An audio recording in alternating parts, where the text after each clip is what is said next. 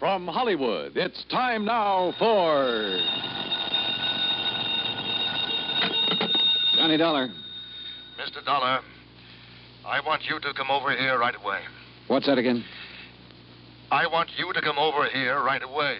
Uh, that's what I thought you said, but who is this and where's here? This is Ellis P. Watkins, Mr. Dollar.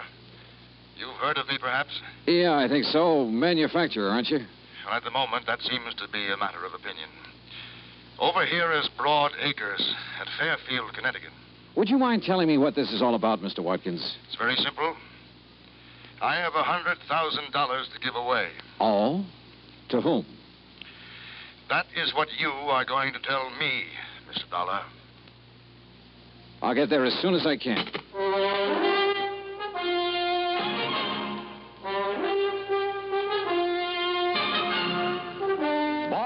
Bailey in the exciting adventures of the man with the action packed expense account. America's fabulous freelance insurance investigator. Yours truly, Johnny Dollar. And now, Act One of yours truly, Johnny Dollar.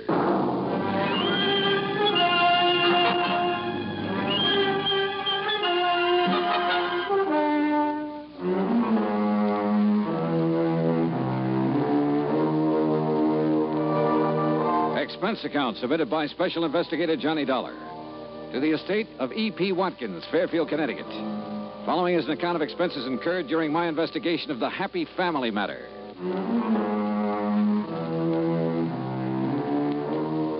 Expense account item one, a dollar twenty taxi from my apartment to the home office of the Universal Adjustment Bureau and Pat McCracken. Well, didn't take Mr. Watkins long to get in touch with you, Johnny. Yeah, I figured he must have got my name from you, Pat. Ah, E.P. Watkins holds a life policy for $100,000. Beneficiary was to have been his wife, but she died several months ago.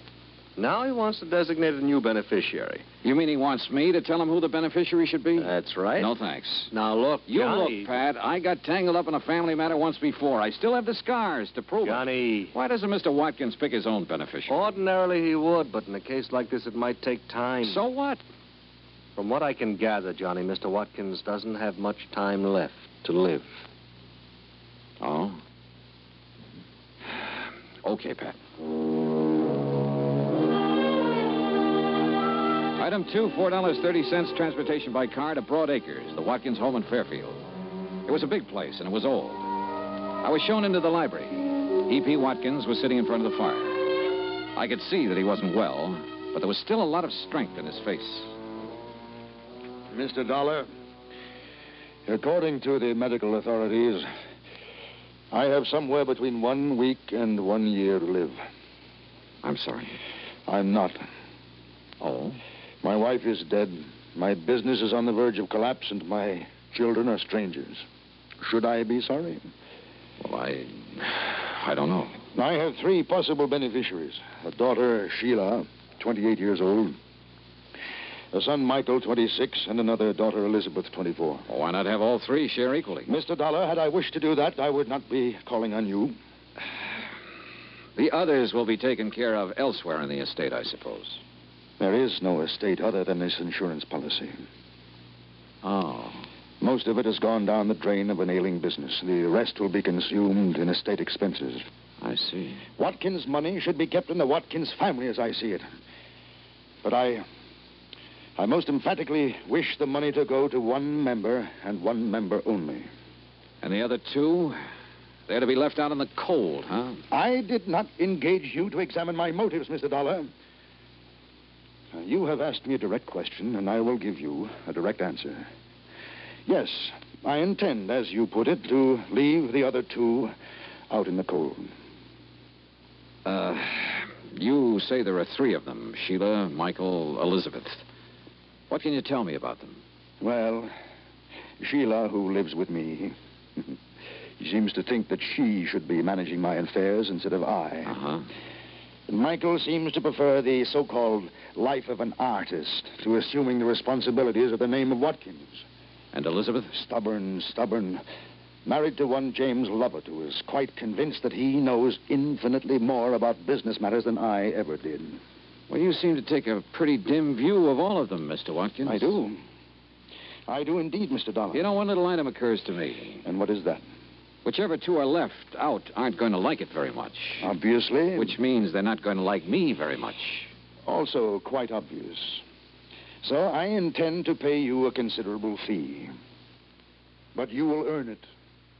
Every penny of it. Act two of yours truly, Johnny Dollar, in a moment. And now for another episode in the life of Sergeant Donald Bellwether, my husband.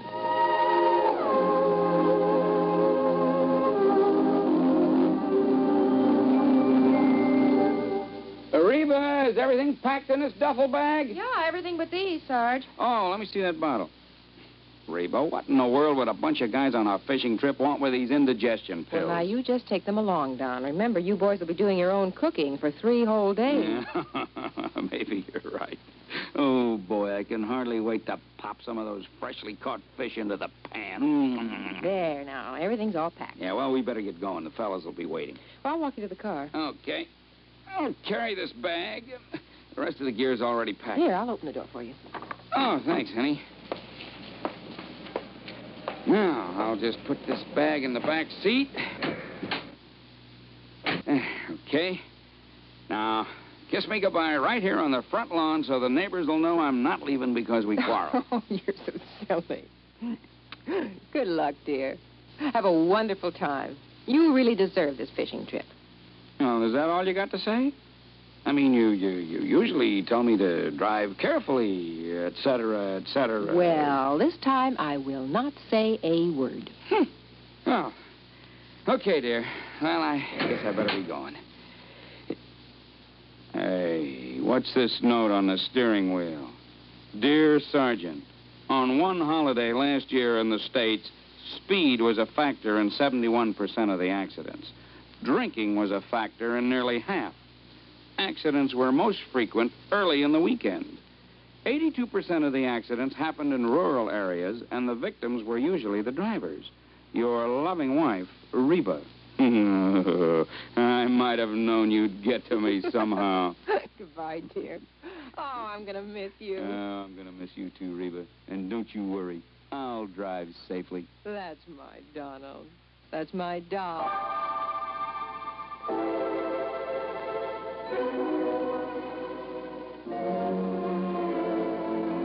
And now, Act two of yours truly, Johnny Dollar, and the Happy Family Matter. Well, this was undoubtedly the weirdest assignment I'd ever been handed, and from one of the weirdest characters I'd ever met, E.P. Watkins. And yet I couldn't help feeling sorry for him. He was really alone. And somewhere along the line, he must have been hurt pretty badly. I left the library and started through the drawing room. Mr. Dollar, Hmm? I'm Sheila. Oh, yeah. I'd like to talk to you for a moment. Sure, why not? Mr. Dollar, I know what you must think of my father. Oh, do you? But if you're inclined to judge him harshly, just remember he wasn't always like this. Oh, So, so very many things have gone wrong for him. like what? Like, well, I'm afraid the main thing is his feeling that the three of us, Elizabeth and Michael and I, have let him down somehow. He seems to resent us so terribly. Why should he, Sheila? I'm not sure. I think he resents me because I'm not a man. Oh? You see, I'm the oldest. And in many ways, I'm more like Father than the others are.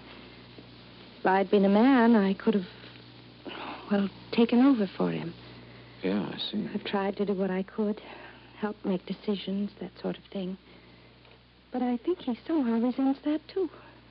Well, I, I gather it hasn't exactly been easy for you living here with him. Somebody has to. And the others have lives of their own. Mhm. Uh, speaking of the others, I'd like to talk to them. Where can I find them? Elizabeth and her husband live in Cranford, New Jersey. And Michael's in New York, in Greenwich Village. Okay. Thanks, Sheila. Outwardly, she was poised, but I could tell she was nervous, tense. Her fingers wouldn't stay still. She kept shredding bits of cellophane from her cigarette package. Yes, she was under strain, all right, and I could understand why. Item three, eight dollars and forty cents. Transportation in New York City to the Greenwich Village apartment of Michael Watkins. Mr. Dollar, you can tell Dad that I do not want that insurance money. Why not, Mike? Because it doesn't. Well, he doesn't owe me anything, and I don't owe him anything. It was a clean break, and that's just the way I want it. You're sure about that? I am. I'm doing what I want to do. I'm painting. Everything is just the way I want it. You know, Mike, you sound sort of like you were trying to convince yourself. I resent that, Mr. Dollar. Our family is split apart, that's all. Sheila's been trying her best to hold it together, but it won't work. Why not? Because I have had it. For years, Dad's been trying to cram Watkins and company down my throat. He knew my heart wasn't in it, but did that matter to him? No. Look, Mr. Dollar, I can make your job real easy for you. Yeah? There's one person in our family really deserves that money after what she's been through. Sheila? Yes, Sheila.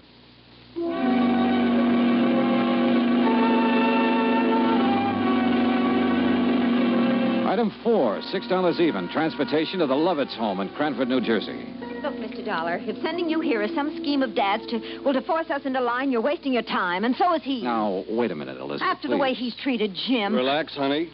That's all over and done with. Look, Dollar, I can simplify your job for you. Can you? Give the insurance to Elizabeth here, Why? because then I can get my hands on it. Oh?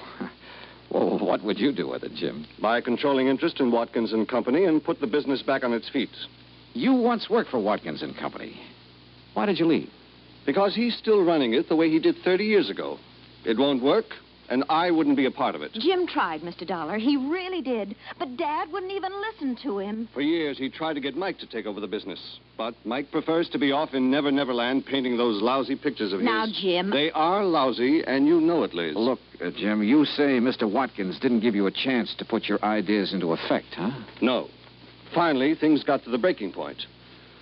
Dollar, I sent him a written contract guaranteeing I'd raise the necessary financing. I asked for only six months in charge. Contract. But he wouldn't accept your offer, huh? No. Sheila begged him to sign. Finally, he sent word back for me to tear up the contract and get out of the company. I see. Well, Dollar, you've met all three of us now. Who's going to be the beneficiary? Sheila, or Mike, or Elizabeth?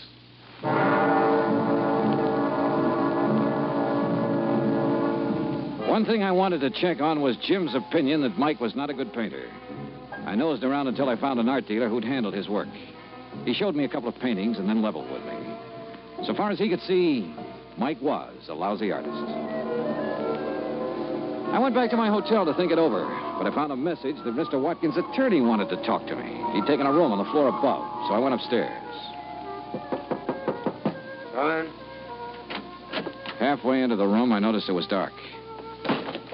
Then, as I heard the door slam, I felt a gun barrel in my back. Hold real still, Dollar. Who are you? That don't matter. What's this all about? Dollar, this case you're working on, you drop it right now. And if I don't? If you don't, you get dropped for keeps.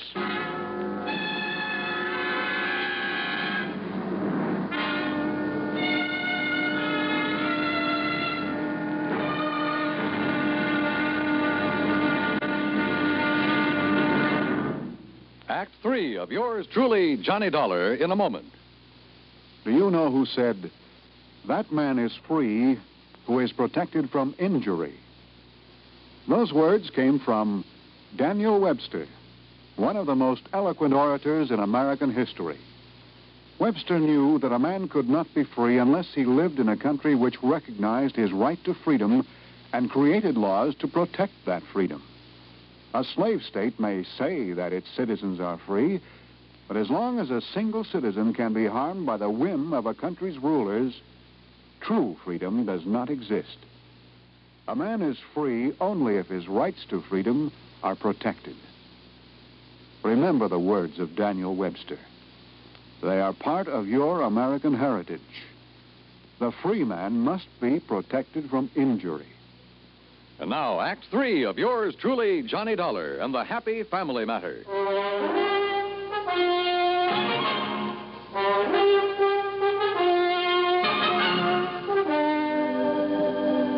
You get the message, Dollar? Sure. I dropped the case or else. Look, you're obviously not Watkins' attorney. The message was just a decoy to get me here. Who hired you to give me this warning? Don't get so nosy, Dollar. You got the warning. It's the main point. Just to make sure you get the message. I'd seen what was coming and ducked, then swung and knocked the gun out of his hand. He gave me a knee in the stomach that flat.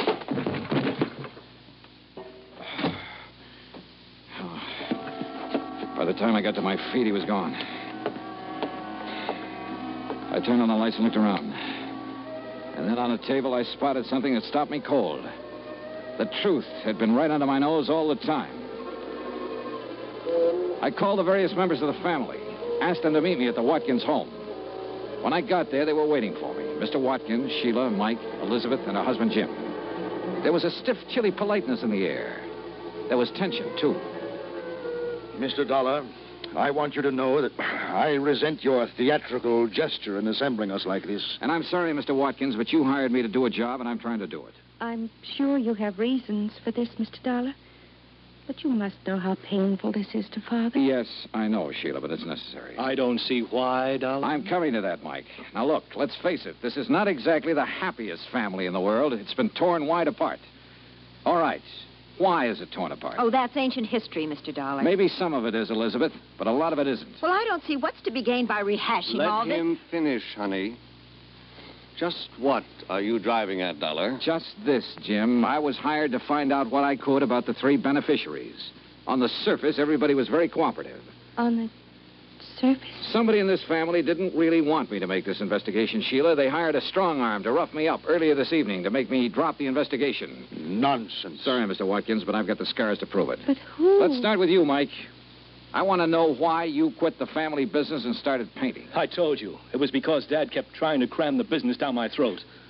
Why, you ungrateful. Well, it's true. I couldn't take it any longer. Sure.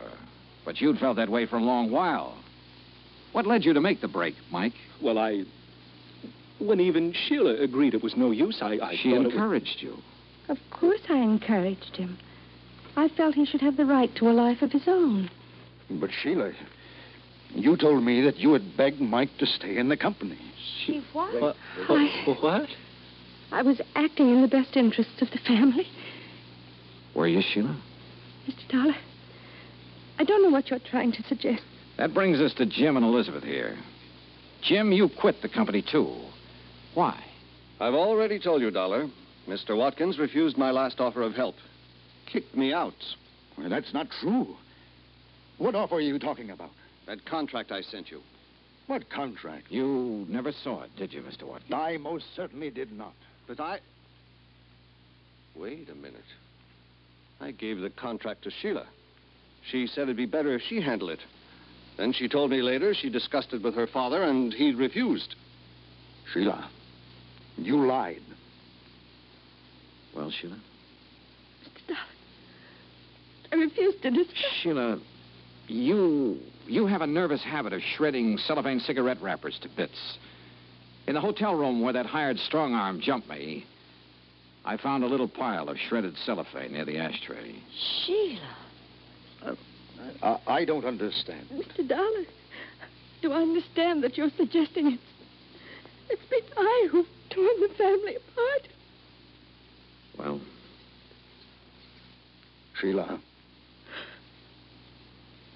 Yes, Father. why? I, I'm not sure. I don't know. hey, look, I'm an insurance investigator, not a psychologist, but I don't think this is too hard to understand. Sheila, weren't you trying somehow to to punish? I, I'm not sure. Sheila. Oh, Sheila, if that's true, you need help. They. They all had a life of their own. Except me. We'll help you, dear. We'll get help for you. I hated what I was doing. But I just couldn't seem to. to help myself. Mr. Dollar, you will understand that I am rather bewildered by all this. I do, Mr. Watkins. Now, you suggest that she was deliberately trying to. To tear the family apart in order to punish someone. Well, that's only a guess, Mr. Watkins, but I think it's probably a good one. Then she was trying to punish me. I think so.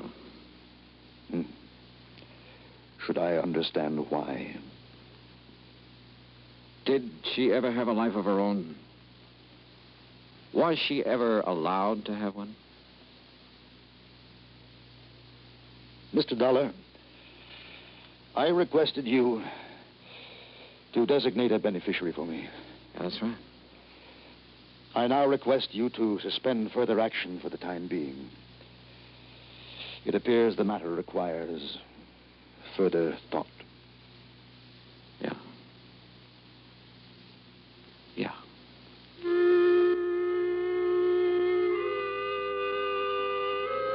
Item six, eight dollars and fifty cents. Transportation and incidentals back home. Expense account total seventy-three dollars even. Remarks? Sheila is now undergoing treatment, and the outlook is favorable. Elizabeth's husband, Jim, is managing the affairs of Watkins and Company. Mike is helping him. And I guess he's doing a good job. Mr. Watkins, well, he's still alive. And his doctor tells me that now the old gentleman has found some reasons to be alive, he'll probably be with us quite a while and make all three of his children his beneficiaries. Yours truly, Johnny Dollar.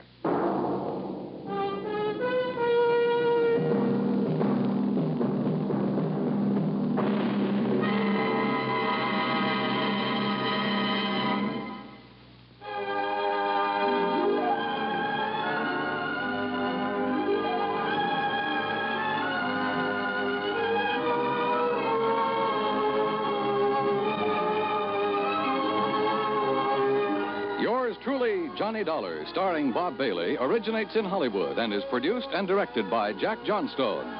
Tonight's story was written by Robert Wright. Heard in our cast were Virginia Gregg, Shirley Mitchell, John Dehner, Larry Dobkin, Peter Leeds, and Paul Dubov. Be sure to join us next week, same time and station, for another exciting story of yours truly, Johnny Dollar. This is Dan Cubberly speaking.